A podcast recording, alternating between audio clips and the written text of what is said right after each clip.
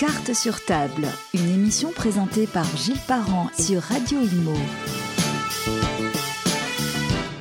Bonjour les amis, j'ai l'honneur et le plaisir de vous présenter la dixième émission de Carte sur table. L'émission où on dit la vérité, toute la vérité et rien que la vérité sur ce qui se passe sur le terrain. À chaque émission, nous nous invitons et nous sélectionnons des invités de marque connus et reconnus pour eh bien, tout simplement leur profession et l'exercice de leur profession. Contrairement aux autres émissions, on se tutoie. Eh bien, aujourd'hui, j'ai l'immense honneur de recevoir deux personnalités de très grands professionnels de l'immobilier. Pour commencer par galanterie, euh, Catherine Geoffroy. Donc, Catherine, gérante de l'agence euh, Grand Paris Estate, syndic de copropriété et gestionnaire, exerçant à Paris dans le 17e et qui est en visio avec nous. Est-ce que tu vas bien, Catherine? Je vais bien, Gilles. Merci beaucoup. Eh bien, et toi? Très bien, et merci d'être euh, parmi nous. Et puis on a un grand monsieur, un monsieur qui exerce le métier depuis une cinquantaine d'années, notre maître euh, à tous, euh, propriétaire de la marque Acopa, plusieurs agences dans le 18e arrondissement. J'ai nommé Maurice Beriotti. Maurice, comment vas-tu? Bien. Bon, c'est bien. Alors normalement, j'anime cette émission avec Gérard. Malheureusement, il ne peut pas être là, mais c'est pas grave. Tous les trois, nous allons pouvoir commencer après le jingle. Carte sur table la polémique du jour. Depuis le premier confinement, à la suite de la crise sanitaire du Covid, le média ne cesse de mettre en avant l'importance et de la place prise par le digital dans le paysage immobilier en France. En effet, il est vrai que nous avons pu constater que de nombreux outils mis en place récemment ont facilité le quotidien de l'agent immobilier et ont permis de booster dans certains cas le chiffre d'affaires de ses utilisateurs. Il est vrai que des services comme je cite la dématérialisation des bons de visite, des mandats de vente, des compromis, ainsi que la signature électronique, le recommandé via le, net pour purger le droit de préemption, de rétractation, pardon, les visites virtuelles, le homestaging virtuel, les plans 2D en 3D, les, les vidéos faites par drone, l'agenda type Doctolib pour l'immobilier, la communication sur les réseaux sociaux et la géolocalisation, etc. On a vu évoluer le métier d'agent immobilier permettant d'être plus innovant et surtout performant. Ainsi, ces nouveaux comportements permettent de simplifier les étapes de vente et de conquérir des parts de marché, essayant ainsi de récupérer celles prises par le particulier à particulier, qui représentent, d'après les sondages, entre 31 et 35 des transactions immobilières en France. Seulement, même si les agents immobiliers vont devoir opérer leur mutation pour répondre tout simplement aux nouvelles tendances, cela n'exclut pas l'essentiel, l'humain. Le professionnel avec son vrai savoir-faire, son expérience et ses précieux conseils afin de répondre au mieux aux intérêts du client. Deux exemples euh, pour en débattre justement avec Catherine et Maurice. Le premier, c'est celui du deuxième confinement durant lequel les visites physiques étaient interdites. Aussi, pour pallier à cette situation, la ministre en charge du logement nous indiquait que les visites virtuelles pouvaient nous aider. Certes, mais ça n'a pas remplacé la visite physique, car l'accompagnement humain et les conseils adaptés sont bien plus importants qu'une simple visite physique. Et puis, deuxième euh, exemple, euh, aussi d'actualité, celui de la situation des investisseurs qui se sont passés des conseils des agents immobiliers pour s'investir à fond dans l'achat immobilier en utilisant comme placement tout simplement euh, les plateformes digitales type Airbnb et les conciergeries en ligne. Aujourd'hui, certains, s'en mordent les doigts, faute de vacanciers, de tourisme, et sont pris à la gorge par les échéances de crédit et sont obligés de revendre à perte pour limiter la casse. Alors qu'un simple conseil d'un vrai professionnel aura évité ce genre de déboire. Afin d'alimenter ce constat, nous allons pouvoir échanger après le jingle. Carte sur table, début du match. Allez, on va commencer par Catherine. Alors, Catherine, que penses-tu des deux situations que je viens de décrire? Et deuxièmement, est-ce que tu penses qu'un jour, l'immobilier, eh bien, tout simplement, l'humain sera remplacé par le full digital? Alors, euh, j'espère pas, tout compte fait, que tout ne sera pas remplacé par le digital, parce que, en tout cas, pour ce qui me concerne, euh, sur le métier de syndic et, de la gestion, l'humain reste nécessaire et surtout au niveau des échanges parce qu'aujourd'hui, euh, on s'aperçoit que, par exemple, en Assemblée générale, euh, on ne peut pas prendre de décision sans avoir eu euh, des échanges en présentiel. et aujourd'hui, c'est ce qui est très difficile pour nous, puisque depuis le premier confinement, on ne fait plus que des assemblées générales en bulletin de vote par correspondance.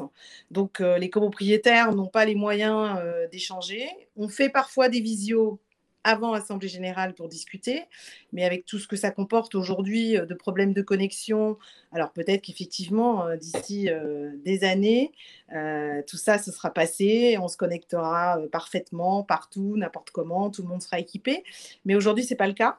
Donc c'est très compliqué puisque juridiquement, il faut que lorsqu'on fait une assemblée générale, s'assurer que tout le monde est bien présent, connecté, vote correctement. Est-ce que justement, est-ce que, est que tous ont les outils pour pouvoir participer Bien sûr que non, bien sûr que non. On a encore euh, des personnes, euh, des seniors hein, d'un certain âge qui euh, ont ou n'ont pas du tout Internet.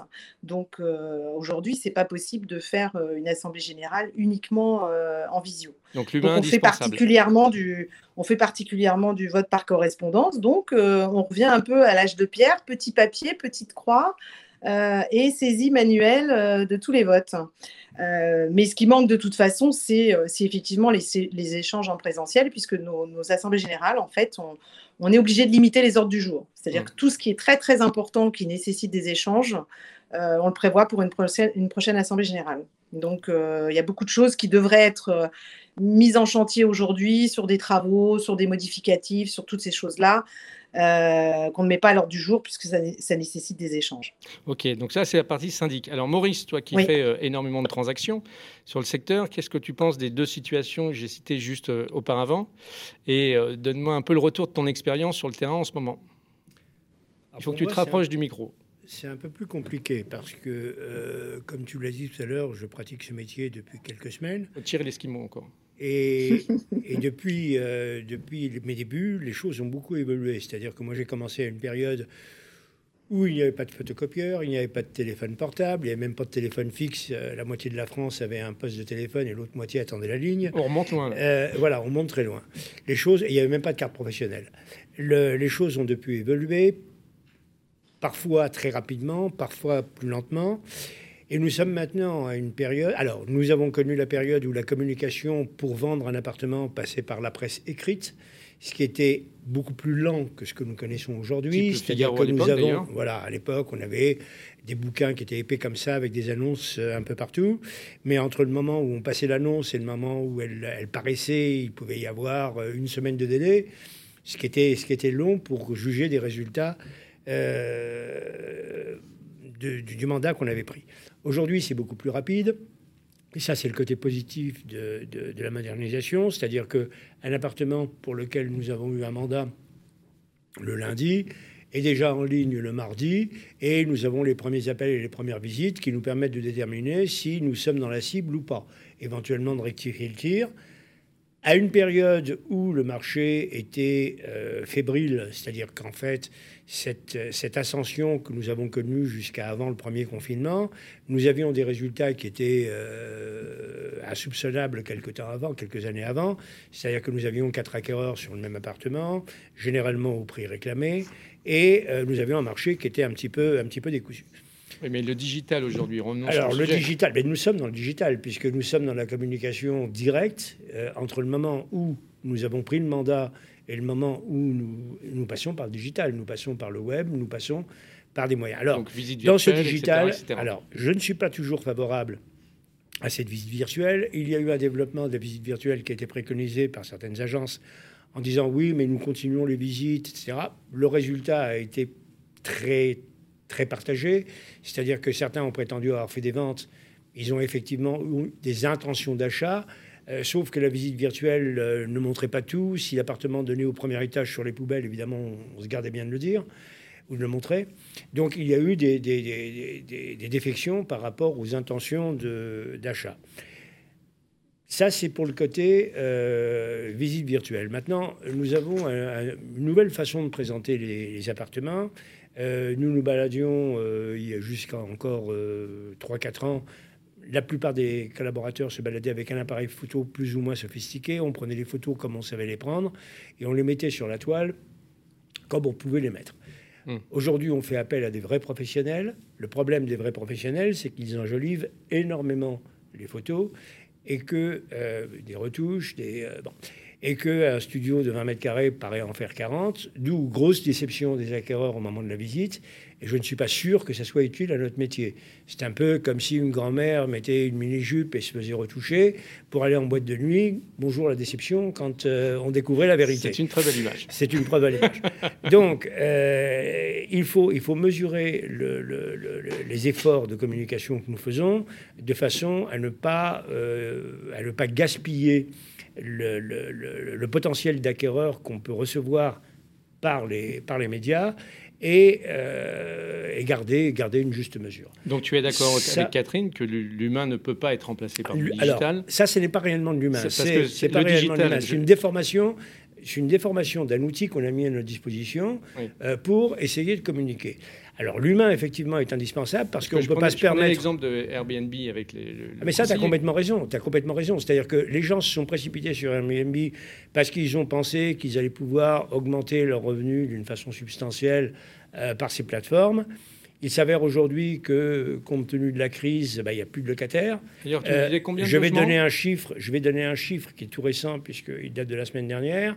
Nous nous sommes rendus compte qu'il existe actuellement 235 locations meublées en ligne sur le 18e pour des deux pièces. Juste pour le 18e Juste pour le 18e. Ce qui est complètement fou, mais qui est compréhensible dans la mesure où le 18e est un arrondissement où nous avons Montmartre, où nous avons une forte, euh, une forte demande d'étrangers euh, qui, euh, qui, passent une semaine, trois jours, quatre jours à visiter Paris. Et le 18e leur va bien. Sauf que maintenant, bah, ils sont plus là. Alors Catherine, est-ce que tu, tu, tu, vois sur le, sur le terrain effectivement la même chose, c'est-à-dire beaucoup de logements meublés vides, où certains ont voulu faire par eux-mêmes et se retrouvent dans des situations un peu de blocage aujourd'hui?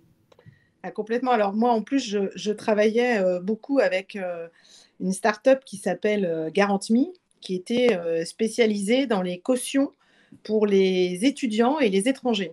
C'est en fait une, garantie inversée qui a été faite par Galion. Voilà, c'est ça. Et donc, on avait quand même une clientèle d'étrangers, des étudiants.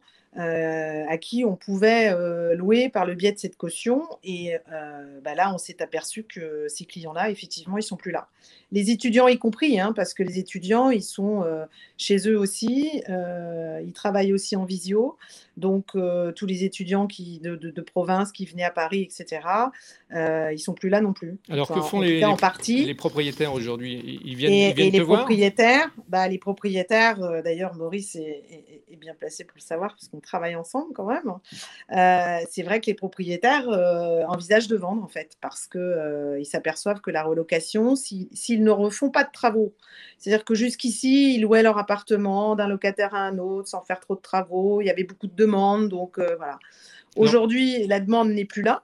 Donc les propriétaires réfléchissent, ils se disent soit il faut que je fasse des travaux pour proposer quand même quelque chose à la location qui soit plutôt sympa, soit je vends. Et donc, effectivement, euh, on a certains propriétaires qui réfléchissent à, mettre en vente. D'où l'intérêt là du devoir de conseil, donc de l'humain. Euh, au lieu de laisser un propriétaire de se débrouiller tout seul et d'aller euh, simplement faire ses estimations sur la toile et puis essayer de se débrouiller tout seul, l'intervention d'un vrai professionnel comme Maurice est essentielle pour les aider à sortir de cette situation. Tu mets le doigt sur un, un problème important, qui est le problème de l'estimation qui est faite en ligne. Nous avons tous sur nos sites un outil d'estimation en ligne. Heureusement, ces, concepteurs de, l'outil euh, nous mettent une alerte en disant Monsieur Dupont a fait une demande euh, d'estimation sur tel. Et très souvent, on s'aperçoit que le prix est décalé par rapport à la réalité du marché. Donc, rien notre, rôle, notre rôle est d'intervenir physiquement pour leur dire attendez, vous avez une estimation à 352 000 ou à 1 450 Cette estimation ne correspond pas au prix du marché. Elle a été établie par un logiciel qui a fait des rapprochements avec des algorithmes qui sont un peu bizarres. Il est préférable qu'on se voit, qu'on visite l'appartement et qu'on vous donne quelque chose qui se rapproche de ce que va être votre prix à l'arrivée. Ça ne marche pas toujours parce que les gens rêvent. Je veux dire qu'on a toujours le plus bel appartement de la Terre, il est beaucoup mieux que celui du voisin, et si le voisin a vendu à 1 450 il n'y a pas de raison pour qu'on ne vende pas à 1 million. Donc ça, ça reste à nous d'intervenir humainement pour lui faire comprendre que bah, ce n'est pas forcément comme ça que s'écrira l'histoire et que bah, il faut pondérer ce que la machine a, préétabli. Ok, ah ben ça y est, c'est déjà la fin. Je vous avais prévenu, c'est très très court et j'en suis désolé, mais je pense que la prochaine fois on, va poursuivre l'émission, on, en fera une deuxième. En tout cas, les amis, vous avez compris, l'émission touche à sa fin. L'humain ne sera jamais remplacé, au moins pour l'instant, par des machines ou tout simplement le digital. Le digital, c'est simplement des outils qui nous permettent de nous améliorer. Pour la prochaine émission, j'aurai le plaisir de vous présenter de nouveaux sujets d'actualité. En attendant, retenez bien les noms de Catherine Chauffreau de l'agence du Grand Paris Estate en cas de besoin de et monsieur, avec un grand M, Maurice Beriotti des agences Acopa, véritable spécialiste de la vente dans le 18e arrondissement. À très vite pour de nouvelles aventures. En attendant, portez-vous bien. À très bientôt. Au revoir. Carte sur table, une émission à réécouter et télécharger sur le site et l'appli radio.imo et toutes les plateformes de streaming.